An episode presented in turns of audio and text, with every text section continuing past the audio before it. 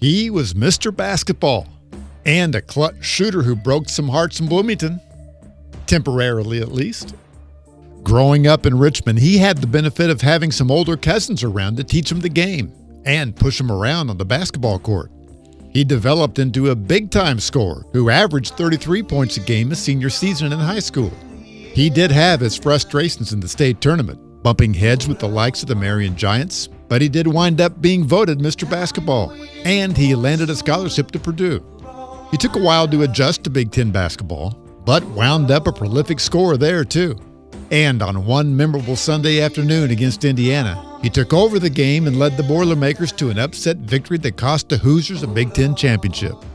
That was one of those nights you could feel it in the air. He's back in Central Indiana now, hoping to build a business as a skills trainer and teaming up with a couple of other Mr. Basketballs who were high school and college rivals. Let's get into his story. I'm Mark Monteith, and I'm going one on one with Woody Austin.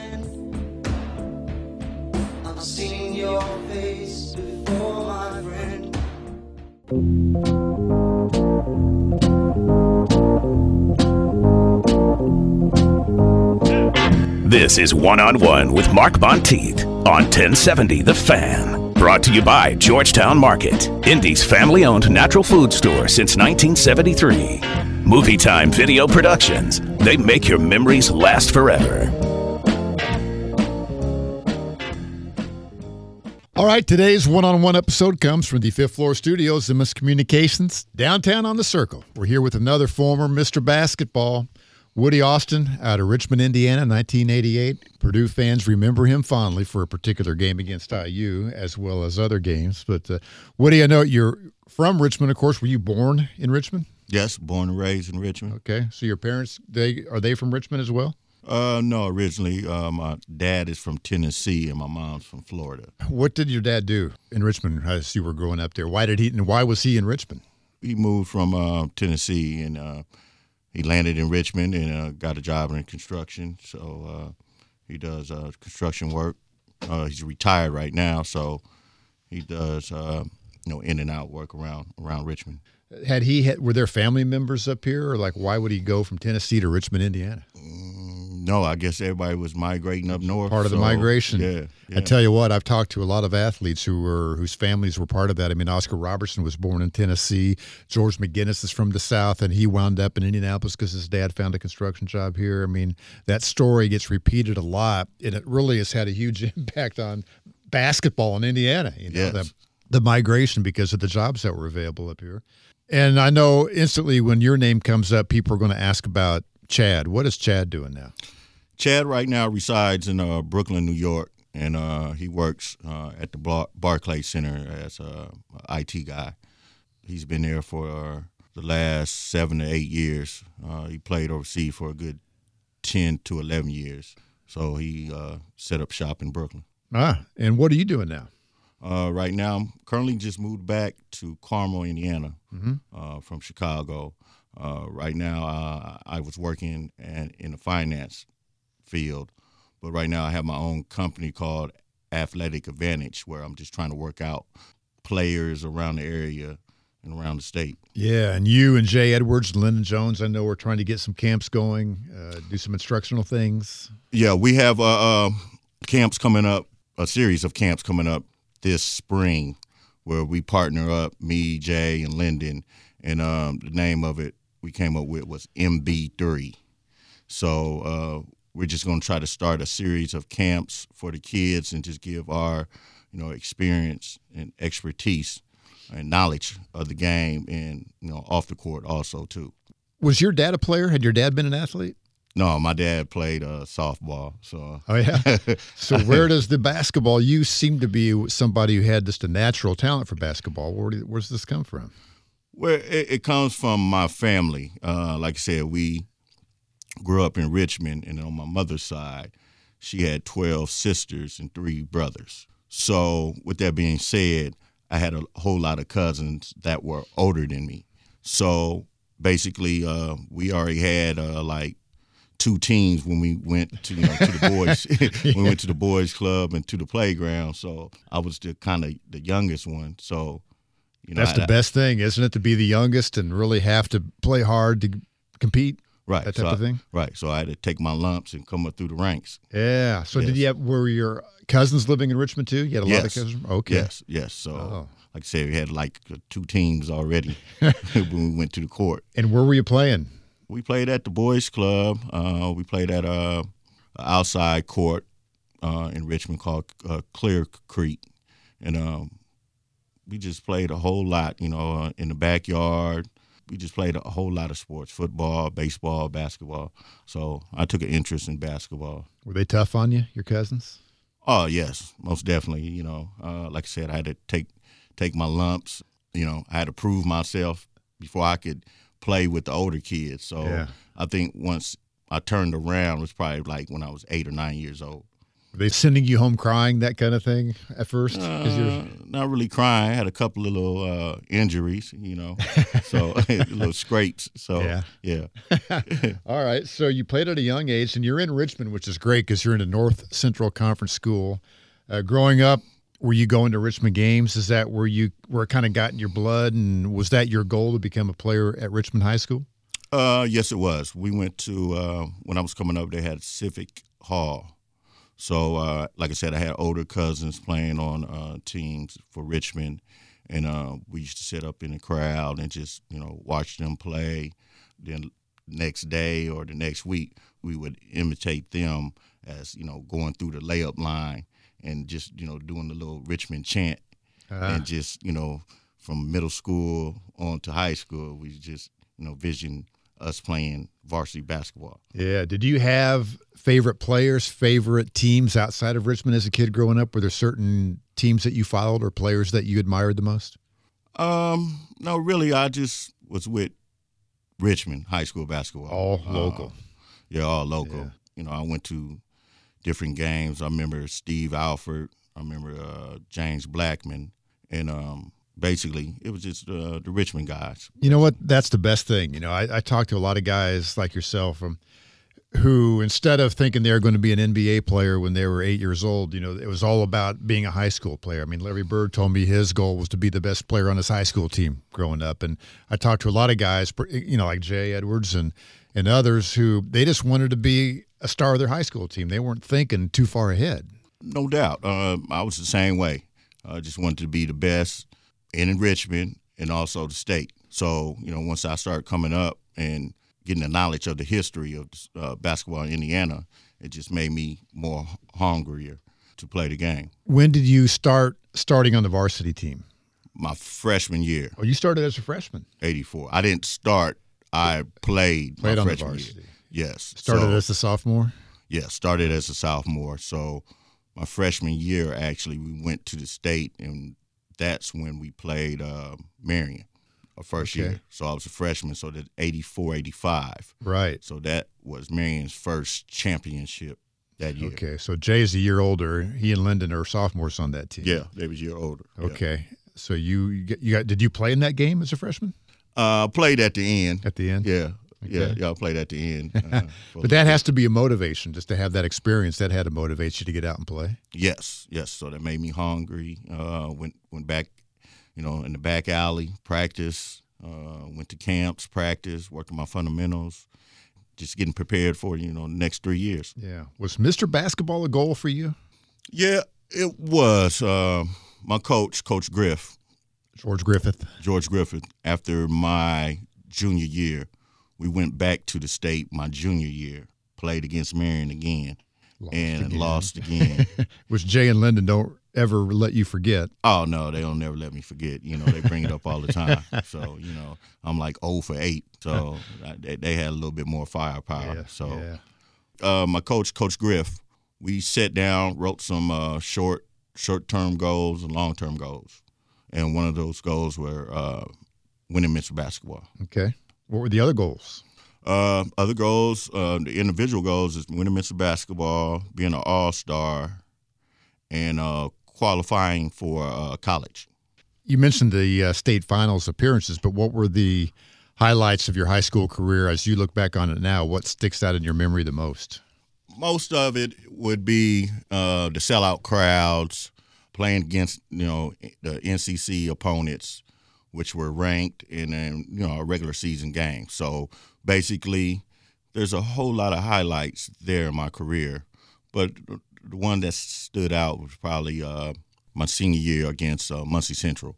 It's like third game of the season, I believe, and it was like we were number one and Muncie Central was number two. And you guys won. Yeah, we won that game. How many did you score that game? Uh, I believe I scored uh, like 30, 40, something like that. Yeah. Yeah. what was your average as a senior? So it was over 30, right? As your, Yeah. as a senior? Yeah, I averaged uh, 33. 33 as a senior. Yes. Mm.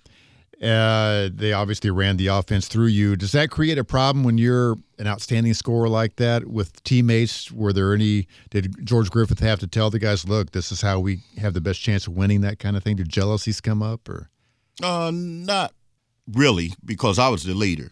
So they were looking at, upon me to take control of the games. I made sure that everybody w- would, you know, get some touches in the game and just make sure they got their shots off. And it came down to crucial moments. And if we needed a bucket, they would look look upon me, and uh, I would try to score. Or you know, if we were down and if somebody didn't want to take lead, I would take the lead and just basically try to take over the game. yeah, you felt you were a good clutch player, weren't you? I mean, you wanted the ball at the end. Oh, always, always. Uh, basically, we uh, had good teammates. You know, they knew their role. So, and uh, we went ahead and uh, won several close games.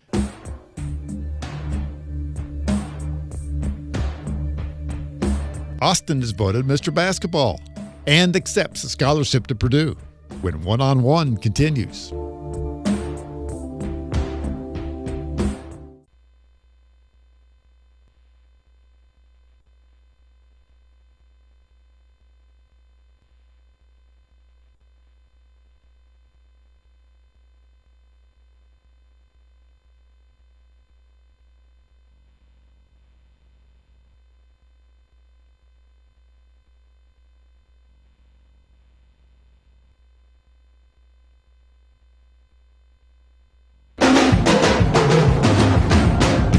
Welcome back to One on One. Mark Monteith here with Woody Austin. He was voted Mr. Basketball in 1988, winning the award over Elkhart Shawn Kemp, and then took Purdue's scholarship offer. His college career got off to a rocky start, but Dad convinced him to hang in and make it work. You were Mr. Basketball, 1988. Now Shawn Kemp is coming out of Elkhart that same year, and of course he went on to become an NBA All Star. Were you at all surprised to be Mr. Basketball, or did you think you were going to get it? Uh, I was very surprised because we lost during the semi-state. Uh, I knew I had a good senior season. I knew he had a good senior se- season too, but uh, yeah, I was very surprised.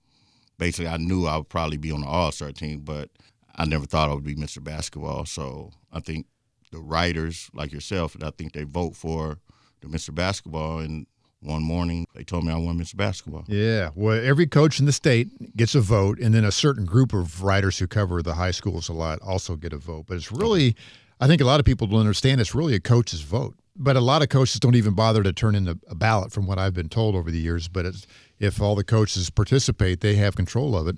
Um, now, Shawn Kemp, I guess, had gotten into some trouble maybe his senior year, or I forget the details, but I think there was some background there. Uh, what was the Indiana All Star experience like? Oh, it was great. Had a good group of guys. Everybody, uh, you know, got along, and uh, basically we we won both games against Kentucky, and um, pretty much we I think we blew them out both games. You know, we had Kemp, uh, Chandler, uh, Chandler Thompson Chandler Thompson, myself, uh, Henry Williams, from Ben Davis, Ben Davis, Durbin Webb, Derwin Webb, who went to Louisville, Louisville, Matt Nover, IU. went to IU. Pretty good group there. Yeah. First game in Louisville, you won 102 to 82. Uh, you had 17 points to lead Indiana's team. Uh, by the way, Kentucky's Mr. Basketball is Richie Farmer, who went to Kentucky. And in the second game, you won 112 to 100. There's not a lot of defense going Oh on. Oh, no, it was the All Star game. You had 22 in that game. Uh, in the second game, Shawn Kemp had 31. Tell me about the recruiting process then. You go to Purdue, of course, but uh, what other schools were talking to you? Did you take any other visits, that kind of thing? You know what? I just took I took two visits. I took a visit to one to Ball State and one to Purdue. Obviously, I had uh, college coaches come into the high school. I had Tennessee and Louisville and some uh, other mid majors. But uh, me and my coach sat down, plus sat down with my parents, and that Purdue would be a great opportunity for me since uh, I believe at that time Troy uh, Lewis and um, Everett Stephens and Todd Mitchell They they, were were, leaving. They yeah. were seniors, so they were leaving. So I thought I could fit in into the two guard role. Yeah. So It's a good time to go there because they had some openings, Yes. basically. Did uh, Bob Knight show any interest whatsoever? no, he didn't.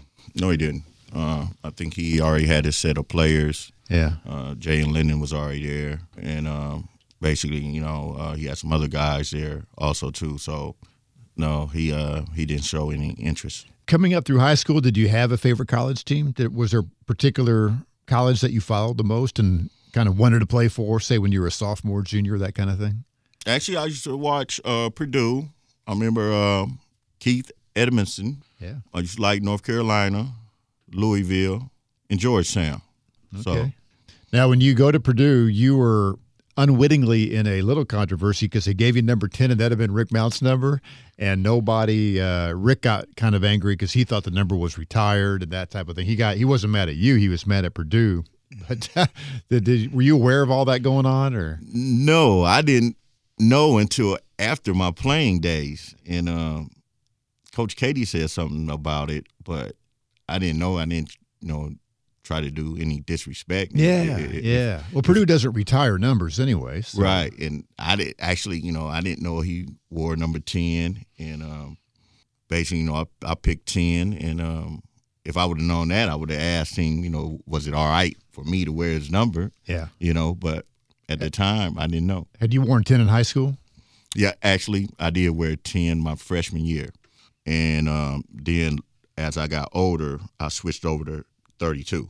Ah, The reason why because it used to go by sizes. So ten was a small for me when I was in fr- a freshman. Yeah. So I got a little bit bigger when I was a senior. So I had to switch to thirty-two. okay. then Why did you want 10 at Purdue then? Basically, uh, just wanted to go back to uh, my original number Okay. when I started when I was a freshman. So your your career at Purdue goes well. Uh, you were academically ineligible the second semester your junior season when you were the team's leading scorer. Had things just kind of gotten away? I mean, had you backed off a little too much on the academic part of it, or Yeah, somewhat. Uh, things got out of hand. Basically, I lost a little focus, and um, there was a you know a couple of classes that uh, I had missed, and um, for some reason, Purdue I was eligible by NCAA qualifications, but not by Purdue. oh, So I had to sit out that second half of the year. Took a couple of classes and came back my my senior year. I know at, at the beginning you played early. Did you ever give any thought to leaving? That thinking that man, I should be playing more than this or whatever. Did that ever cross your mind during your time there? Yeah, it did. I had a rough time my freshman year. You know, Coach Keady was hard nosed coach. We were had I believe we had a losing season. Yeah, that that 88, 89 season was tough. You didn't even reach the NIT. Yeah, Yeah. we had a losing season, and um, I didn't play too much, so I thought about transferring. So, sat down with my parents. Basically, my dad said to me, uh, "You don't want run away from problems. You need to be a man and stand up."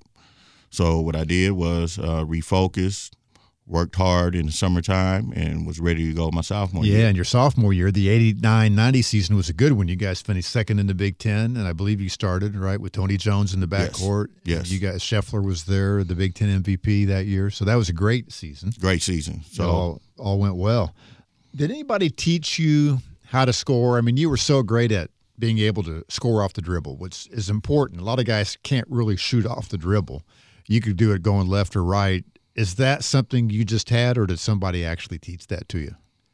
actually that was basically in the backyard of my house playing uh practicing x amount of hours every day and just understanding the game you know watching the college game watching nba games certain players and then i would go outside and try to uh copy their moves basically When you're out there doing that by yourself, are you imagining yourself to be a, anybody in particular?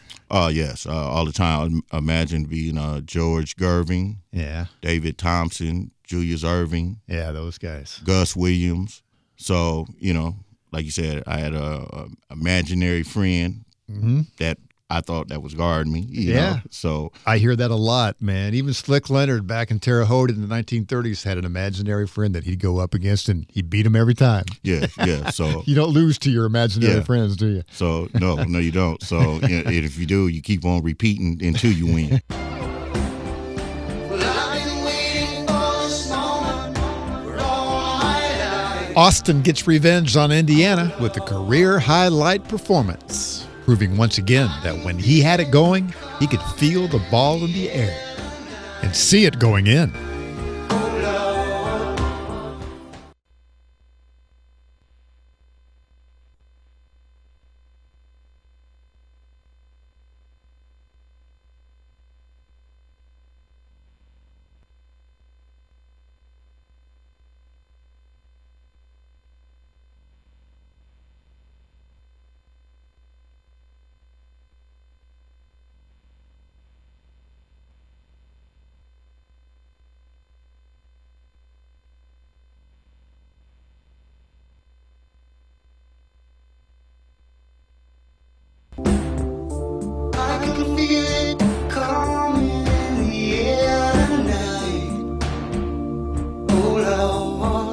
Back on one on one. Mark Monteith here with former Mr. Basketball Woody Austin.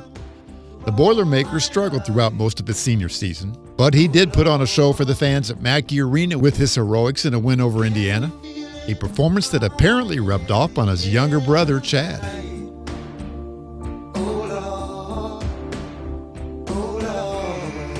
Your senior year at Purdue, uh, and this is a classic moment for Purdue fans in particular. You beat Indiana in your final Big Ten home game.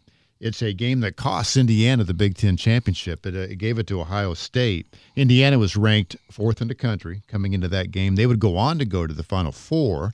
Uh, we're talking 1992. And Purdue, you guys went to the NIT that year. You were 16 and 14 overall, 8 and 10 in the Big Ten. But you did beat Indiana in that game at Mackey Arena. And uh, I believe you scored the last 10 points of that game for Purdue.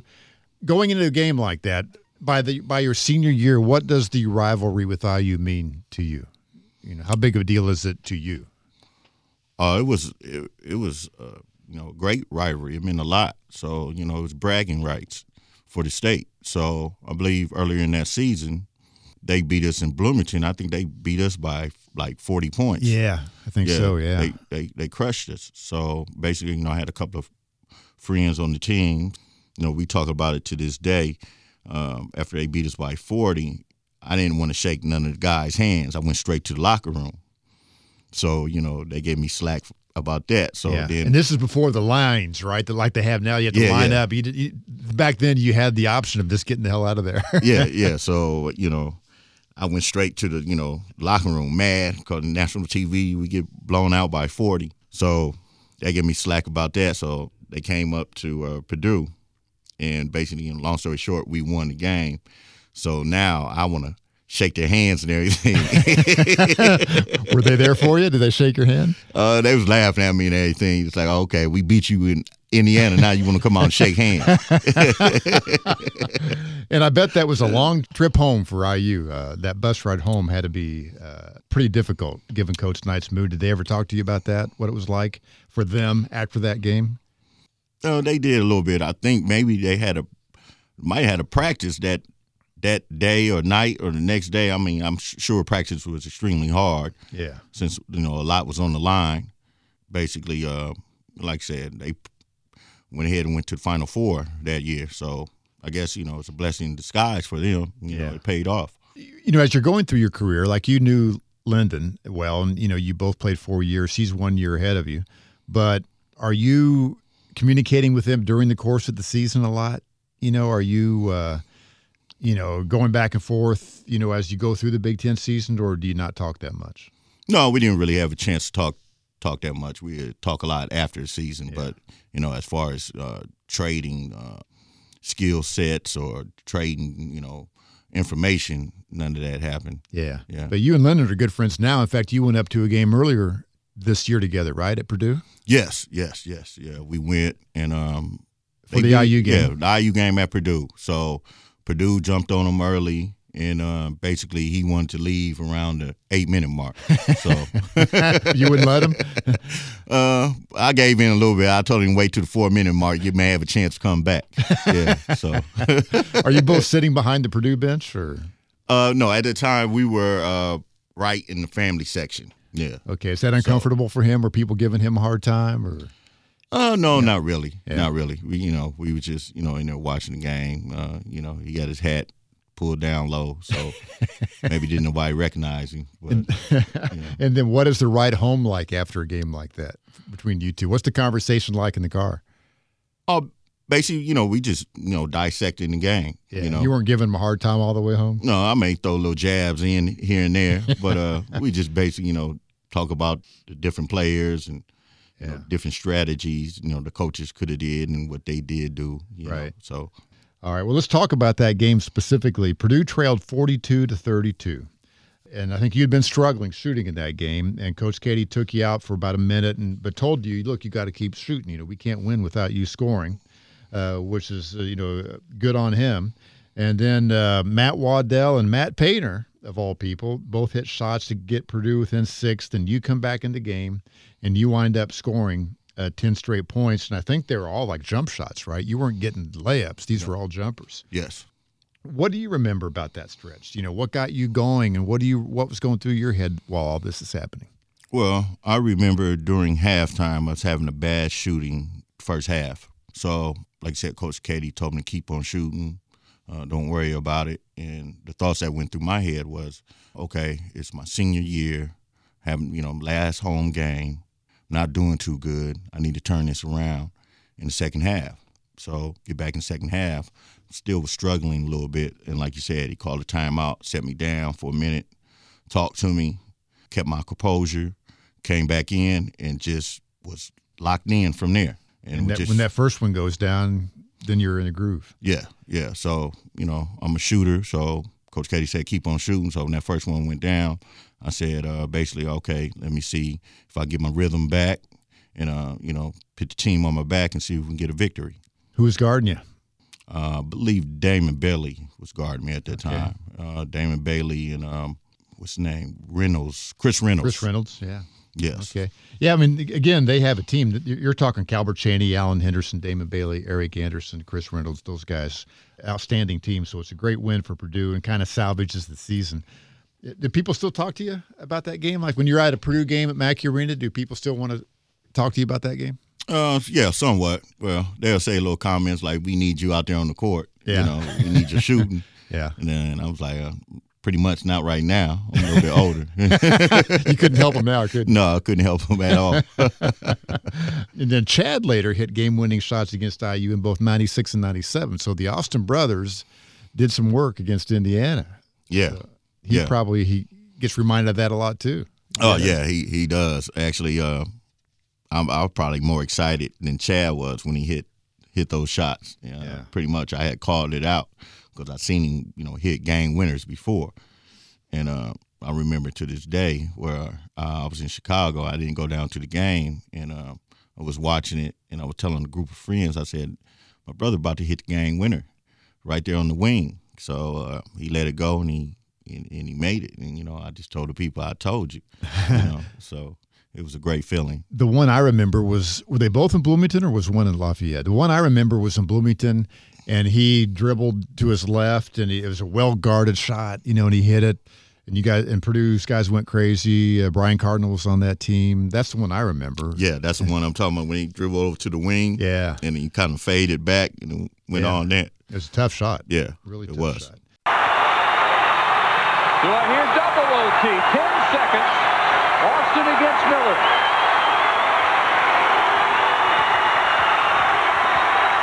Austin to win it. Yes! With six tenths of a second. And the long inbounds tipped over to Patterson who misses at the buzzer. And the Boilermakers on the buzzer beater by Chad Austin have swept Indiana.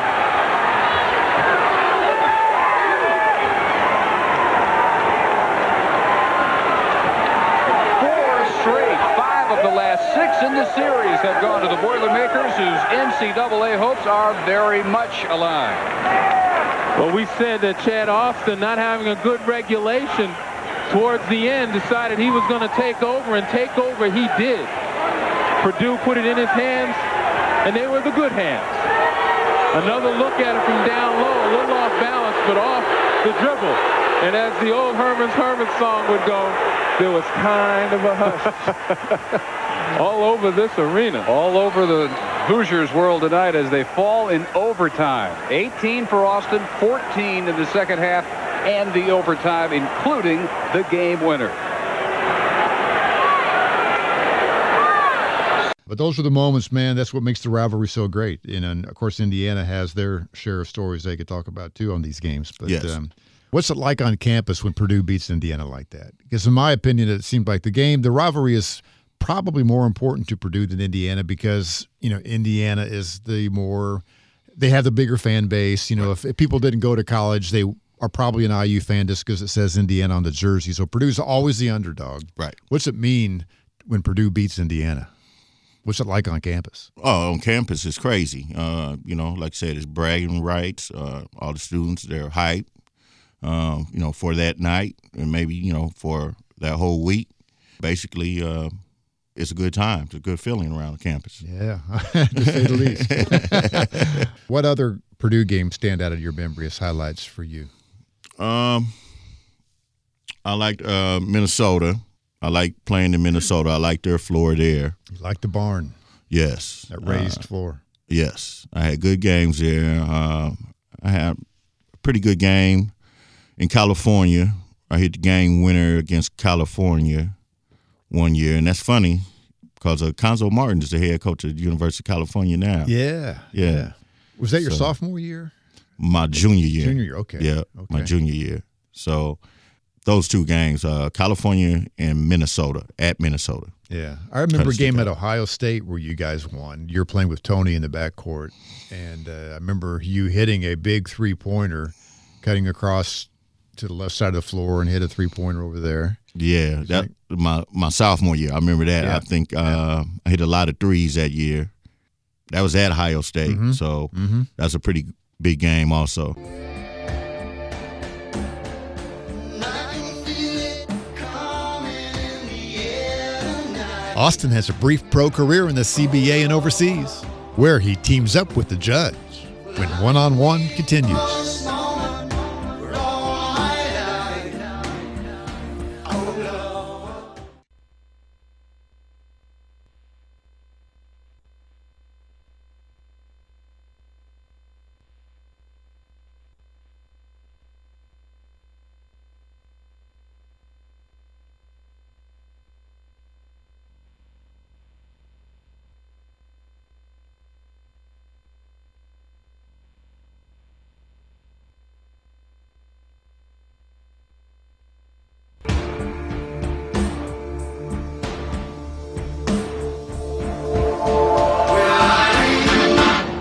Back on one on one. Mark Monteith here with former Purdue star Woody Austin. He was able to draw a paycheck for basketball for a while and had some adventures in the CBA and overseas. If you're old enough to remember Michigan's Antoine Joubert, imagine Austin and him teaming up in the backcourt. You were first team All Big Ten in 1992, your senior year. You rank fourth in three point percentage, 44%. You get 40, 44% of your three pointers. That tells people what a shooter you were, which is fourth in Purdue history. You got a degree. You got your degree there? Did you Yeah, finish up well, at Purdue? I didn't finish up at Purdue, but currently, right now, I'm taking a couple of classes right now to finish Okay, up. I'm okay. just when it ended, when your career at Purdue ended, what was next? Uh, what I did, played overseas for a couple of years. Uh, I had got drafted by the CBA, actually Quad City. Uh, played like a half a season with Quad City. Went back to school, took a couple classes, and then I went overseas to uh, Paris in France. How was that? It was a great, great experience. Yeah. So played over there for a year, and then I played uh, two years in Caracas, Venezuela. Ah. So you enjoy the overseas experiences? Uh, it was it was it was an experience. You know, good money, good experience. Got to play the game I, I loved, but at that time, that third year, I called it quits. You know, I was getting homesick and uh, just wanted to come back over the states. I tried to get into the the league, the NBA. Had a couple of tryouts, uh, just didn't work. You know, numbers game, and Yeah. um, Who did you try out for? actually when I got done with Purdue, I tried out for the Pacers in the summer, and then um, I tried out for the San Antonio Spurs. Okay. So and it didn't go too well, and basically that was that. You know, I Yeah. basically uh, decided to try to go in the corporate world. When you were in college, did you think of yourself as an NBA player? Did you think you had a good shot at it, or Um, I thought I did. Uh, somewhat. I thought I was a um, what you call it, a tweener. yeah? So I was, you know, six one, six two. And you're was a known guard. as a uh, yeah two guard, known as a scorer, and wasn't basically known as a point guard. So basically, when I did go to camps and stuff like that, they had me at the point guard position, which I hadn't really played. And point guard, you know, if people don't know, it's, I think it's the hardest position on the court. yeah, absolutely. You know, so you know, I try that experience, and you know, right now, today, you know, you got guys who six one, six two, that are a combo guard and can play, you know, the point and two. So Mm-hmm. basically, but at that time, they wanted to be, you know, traditional point guard. Yeah, it was more traditional back then. Mhm. Yeah, no question. Now, when you were overseas in Venezuela or Paris, uh, were you playing kind of an off guard position? I was playing There? both. Yeah, play both. Yeah, playing both off and and 2 Mm-hmm. So me and some uh, other players, we would switch. Did your teams have good followings over there? I mean, did uh, well attended games? And Oh yeah, it was pretty much it was, it was a good following. Yeah. Yeah, we had it. Well, was in a good league. how'd you play? You feel like you played well? Uh, played pretty good. You know, um, you know, overseas they start off young, so you got young players and you got older guys who's been proven veterans over there, basically grown men, 28, 30 or whatever, and just are tall. And the international game is different than the NBA. Oh yeah. So I had to adjust to that also with the different rules and things to that nature. How did it go? You mentioned that tryout with the Pacers, a summer league team. How did that go? Did you feel like you had a chance to make that, or was that an eye opener? You know what? It was an eye opener. It told me what I needed to work on as far as uh, you know being a guard. Uh, they looking for a point guard, so that was you know my first experience. You know, playing against NBA players. So uh, basically, it was a free draft camp, and um, I attended it the summer of '92. And actually, Jay was with me too. Okay, that's when he was also trying out. Okay. Yeah, so we were together, and uh, basically they let me go. I think after the camp was over, and to see you know if you could come back for a veterans camp. So they told me I wasn't invited back, and uh, I went on to the, to the next adventure. Yeah, and you mentioned the CBA. Everybody I've ever talked to in the CBA has some stories. I mean, that's crazy. Sometimes in that minor league, what was the what was your experience like? Well, at the time, I had got drafted Quad City. That summer, I had separated my shoulder. Ah. So I hadn't played for that month and a half, two months. So I was supposed to report, well, I reported to Quad City that fall. So I get there, uh, we're practicing. So we're in the training room, and uh, I'm getting my ankles taped. So I'm getting my ankles taped, and I'm thinking by the trainer. But then we get on the court, it's the head coach. So the head coach was a slash trainer too, taping my ankles. Who was that? Do you remember? Do you remember who that coach was? I don't remember. I don't remember his name. So you played about half a season there. Uh, uh, you're taking bus rides. You're staying in cheap motels. Yes, all no of the meal above. money. All all of the above. Bus rides, um, minivans. Any stories that stick out? Uh, not really. I, I mean, Troy to Lewis has them. told me stories about guys getting traded. Some guy got traded for a sweatsuit one time, and talked about the guys in the you know, in the huddle cussing out the coach. Oh, and, yeah. Uh, you know, uh, Pat Knight told me he coached a team in one of the minor leagues, and two of his players got into a fist fight during a timeout. Oh yeah, yeah, yeah. There's a lot of that going on. You know, uh, you know, guys freezing each other out.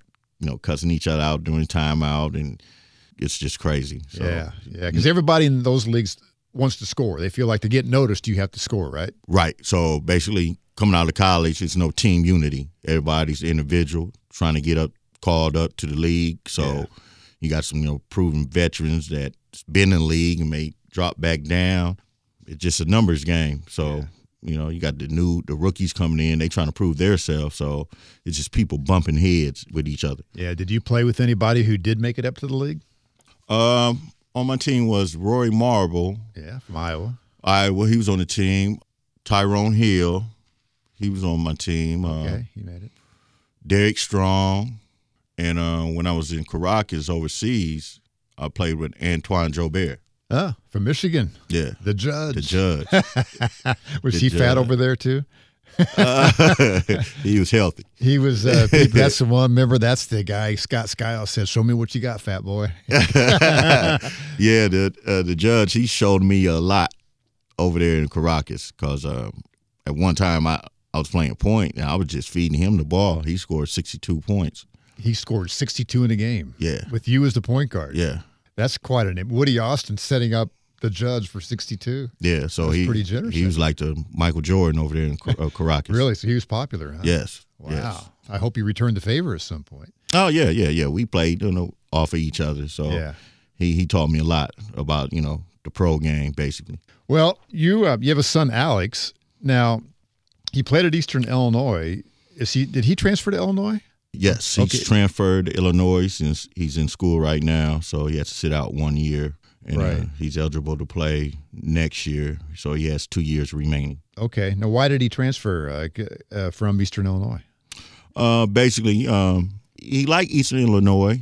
He's having great. You know, he started. He led the freshman year. He led all the um, freshmen in scoring in the conference, and then that second year he played a lot. But he wanted to advance his basketball skills, mm-hmm. so to speak. That was a mid-major school. He had some friends that was in University of Illinois, so he wanted to go a step up to a major program. And of course, he played at Purdue for Eastern Illinois in November of 2013. And there were stories written about you being at that game. That had to be kind of a weird feeling to see your son playing on an opposing team in Mackey Arena. Yes, it was. Uh, you know, I had different different feelings. You know, I wanted him to do well, but also at the time wanted to see Purdue, you know, get a victory also. But uh, it, it, was a, a a strange feeling having a son playing against Purdue. I went to Purdue, Yeah. and you know, and uh, time just goes by so quickly. You were teammates with Matt Painter. As you're playing with Matt, do you see him as a future coach? I mean, would you have thought then he was going to be a coach? Yeah, yeah. Painter would uh, was always uh, sitting with the coaches, um, you know, drawing up plays. You know, we sitting in the hotel, uh, we you know have conversation. You know, we used to talk about the game and you know, game on TV, up upcoming opponents, uh, what we should do during the game, and you know how we can win. Matt was always coaching. Do you play it all now? You play pickup games, that type of thing? No, unless they're gonna play half court, I, I, I can play. But no, Yeah. I haven't really played too shoot? much. You know? Yeah, yeah. I like like I said, I shoot. Right now, I'm teaching kids the fundamentals of the game, the shooting. So I do private lessons with kids, uh, showing them how to attack certain parts of the area of the floor. You know, getting their confidence up with uh, shooting, just taking them through uh, footwork and drills. Now, and you're you moved back here because what your wife got transferred, right? Uh, yes, my not really transferred. She uh accepted a new position Okay. here in in uh, Indianapolis. Okay. You're living in Carmel, and uh, and she's working here. Always wanted to ask you: Have you ever met the golfer Woody Austin?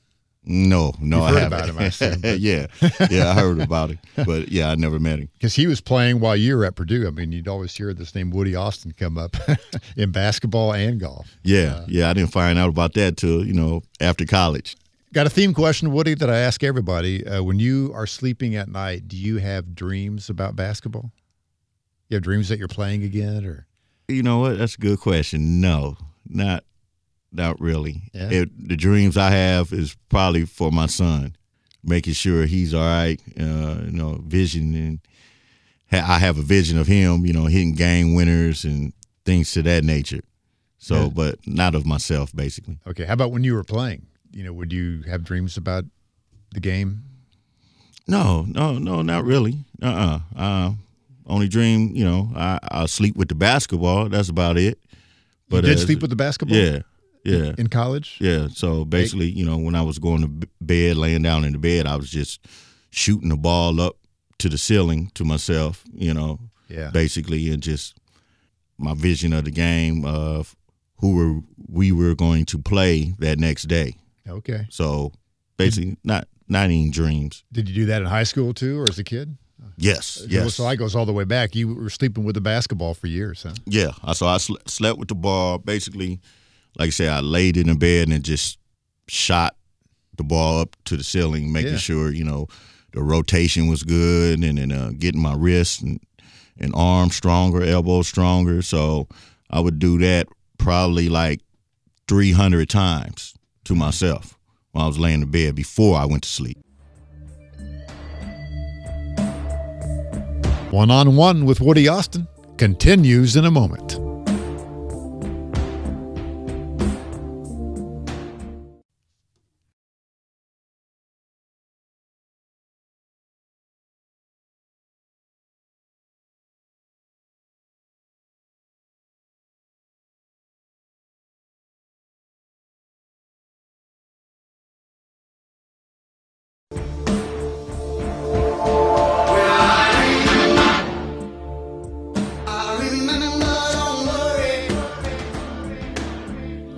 Now, Woody Austin's a member of the One on One Alumni Association. We've got to get former Mr. Basketballs in. And Woody went on to have a memorable career at Purdue, too. Memorable to Purdue fans and IU fans for his heroics in that final game in Mackey Arena his senior season. In case you missed it early in the conversation, Woody is a basketball instructor now. I don't know if you can teach players how to take over a game like he did or average 33 points a game as a high school senior, but he can no doubt help younger players improve their game. His company is called Athletic Advantage, and his website is athleticadvantagetraining.com. And remember, he and two other former Mr. Basketballs, Lyndon Jones and Jay Edwards, are joining forces to put on instructional camps. Their group is called MB3. The MB, of course, standing for Mr. Basketball. By the way, if you're wondering how Austin got the nickname Woody, it came from his grandmother, who thought the hair that stuck up on the back of his head as a little kid made him look like Woody Woodpecker. His real name is Charles. Now, if you missed part of this conversation or want to hear one of the other recent one on one episodes, head for the website at 1070thefan.com. Click on audio and click on one on one for the podcasts. You can reach me via email at mark at 1070thefan.com, and I can be found on Facebook and Twitter too. That Twitter handle just happens to be at Mark Monteith. Join me next week when I get together with Lyndon Jones for another spine tingling one on one conversation right here on FM 1075 and 1070 The Fan.